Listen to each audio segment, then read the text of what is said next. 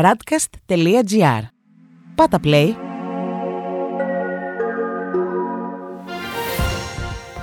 World Desk Ο γύρος του κόσμου μέσα από τα πρωτοσέλιδα ευρωπαϊκών και αμερικανικών εφημερίδων για την 16η Ιουνίου 2021. Συνάντηση Biden και Πούτιν στη Γενέβη. Τέλος οι δασμοί σε Airbus και Boeing. Στη Γαλλία η Le Monde γράφει μια συνάντηση χωρίς εμπιστοσύνη ανάμεσα σε Biden και Πούτιν. Καμιά σημαντική εξέλιξη δεν αναμένεται από την συνάντηση των δύο ηγετών που θα μιλήσουν για τα πυρηνικά και τον έλεγχο των εξοπλισμών. Στο ίδιο μήκος κύματος η Λεφιγκαρό που γράφει Biden-Πούτιν πρώτη συνάντηση υπό υψηλή πίεση. Στη συνάντηση στη Γενέβη, οι δύο ηγέτες δεν οραματίζονται ένα καινούριο ξεκίνημα στις σχέσεις τους, αλλά επιθυμούν να μην χειροτερεύσουν περαιτέρω. Στο πρωτοσέλιδο της Λιμπερασιών διαβάζουμε Biden-Πούτιν συναντιούνται ξανά. Ένας Αμερικανός πρόεδρος που παρουσιάζεται ως ο ηγέτης των Δημοκρατιών και ένας Ρώσος πρόεδρος που ονειρεύεται να πάρει από την Κίνα τον τίτλο του μεγαλύτερου εχθρού. Η συνάντηση στη Γενέβη αυτή την Τετάρτη έχει έναν αέρα ψυχρού πολέμου. Τέλος, η Ουμανιτέ γράφει: Το ΝΑΤΟ αναλαμβάνει υπηρεσία ενάντια στην Κίνα και τη Ρωσία. Ο Biden ενεργοποιεί τη συμμαχία και βλέπει στην Κίνα ένα συστημικό κίνδυνο. Στις Ηνωμένες Πολιτείες, η Washington Post κυκλοφορεί σήμερα με τίτλο Ξανά μέλος του κλαμπ. Ο Biden απόλαυσε την επιστροφή του στη διεθνή σκηνή, καθώς η Ευρώπη καλωσορίζει την αντίθεση με τον προκάτοχό του. Στη Wall Street Journal διαβάζουμε: Οι Ηνωμένες Πολιτείες και η Ευρωπαϊκή Ένωση σταματούν την εμπορική διαμάχη για Airbus και Boeing. Σε μια προσπάθεια βελτίωσης των ευρωατλαντικών σχέσεων, οι Ηνωμένες Πολιτείες και η Ευρώπη βάζουν τέλος στη διαμάχη για τις κρατικές επιδοτήσεις στις δύο εταιρείες. Στο πρωτοσέλιδο των Financial Times διαβάζουμε: Ο Berners Lee δημοπρατεί τον κωδικό. Ο Tim Berners-Lee, ο Βρετανός εφευρέτης του σύγχρονου διαδικτύου, είναι έτοιμος να βγάλει χρήματα για πρώτη φορά από την εφεύρεσή του, καθώς θα δημοπρατήσει στο Sotheby's τον αρχικό κωδικό του ιστού του διαδικτύου. Τέλος, οι New York Times γράφουν: Η Νέα Υόρκη και η Καλιφόρνια ανοίγουν.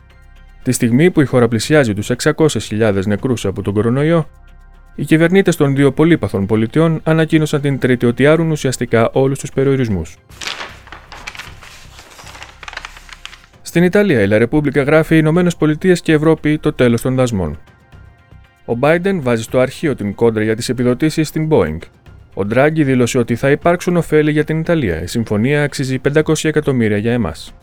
Η Λαστάμπα για το ίδιο θέμα γράφει Ευρωπαϊκή Ένωση και οι Ηνωμένες Πολιτείες υπογράφουν πάυση των δασμών. Τέλος, βάζουν στη διαμάχη που κράτησε 17 χρόνια.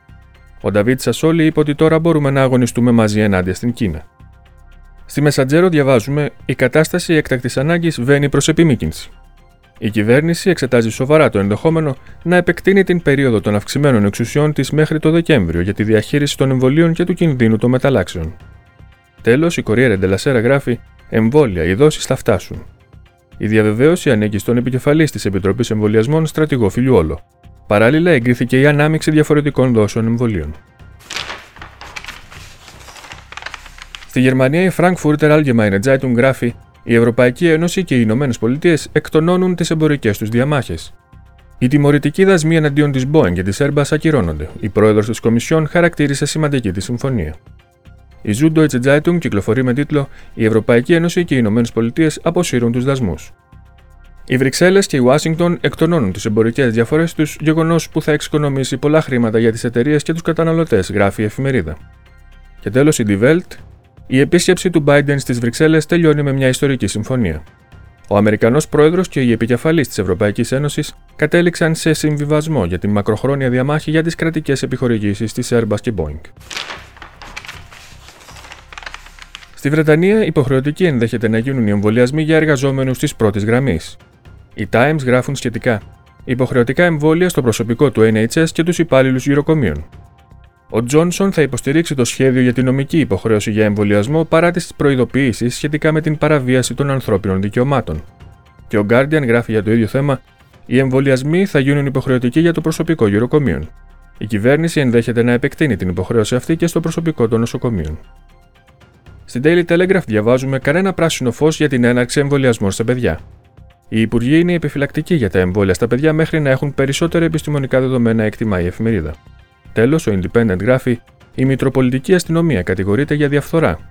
Η αρχηγός Κρέσιντα Ντίκ είναι αντιμέτωπη με την παρέτηση μετά τις κατηγορίες για την κακή διαχείριση στην υπόθεση δολοφονίας του ιδιωτικού ερευνητή Ντάνιελ Μόργαν, που παραμένει άλυτη από το 1987. Στην Ισπανία η Ελπαΐς γράφει μια ζωφερή προοπτική. Η εφημερίδα κάνει έναν απολογισμό των ελιγμών του Λαϊκού Κόμματος για την υπόθεση των μαύρων ταμείων του. Απόκρυψη πληροφοριών της κυβέρνησης Ραχώη, πιέσεις σε δικαστές και υποκλοπές των πρώην ταμεία του κόμματος Λουίς Μπάρθενας. Και η Ελμούντο γράφει: Η κυβέρνηση δικαιολογεί άλλο ένα παράπτωμα του Αραγωνές προς τον Βασιλιά. Η εφημερίδα γράφει ότι ο πρόεδρος της Καταλωνίας, Πέρε Αραγωνές, μποϊκοτάρει την επίσκεψη του Βασιλιά Φελίπε στην Βαρκελόνη, τη στιγμή που η κυβέρνηση μελετά το ενδεχόμενο να παράσχει αμνηστία στους Καταλανούς αυτονομιστές πολιτικούς στο τέλος του μήνα. Αυτός ήταν ο γύρος του κόσμου μέσα από τα πρωτοσέλιδα του Διεθνούς Τύπου. Η επισκόπηση αυτή είναι μια παραγωγή της Radcast. Στην εκφώνηση και επιμέλεια ο Παναγιώτης Τουρκοχωρήτης, στον ήχο Διονύσης Αντίπας.